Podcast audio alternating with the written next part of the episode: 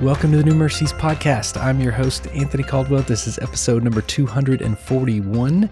And today I want to look at one verse out of the Christmas story as we prepare just a couple of weeks away from the birth of our Savior as we celebrate that great day. I want to look in Luke chapter 2, verse number 7. If you've been involved with church, if you've been involved with the Christmas story, you know this verse.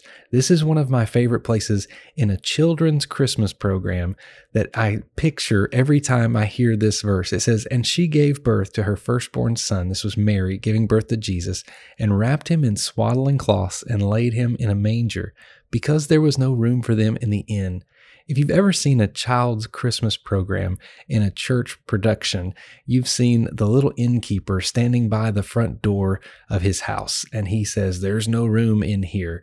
And I always think about that character of the innkeeper. Now, there's not a lot of explanation in this story. It literally just says there was no place for them in the inn. It doesn't say the innkeeper yelled at Mary. It doesn't say that Joseph was trying to bargain with the innkeeper. We give a lot of speculation, but the story is just there was no room for them here. So they went out to the manger, they went out to the stable just outside.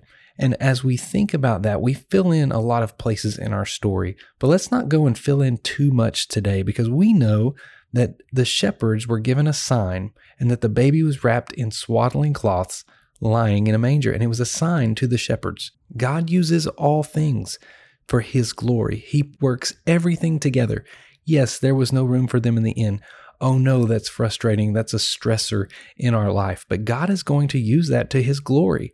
He's going to work all things together. As we think about this innkeeper and this scene in the story, we have all heard sermons or read blog posts about the innkeeper and this moment where he misses the opportunity to allow the Savior of the world to be born in his inn. Yes, I ask myself the question did he know who was asking for a room?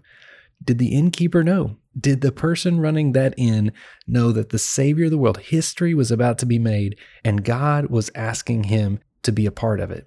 I want to think if the innkeeper knew what was going on, he would have given up his own room. This was the busiest season in Bethlehem. All of these people had come in and packed out the inn.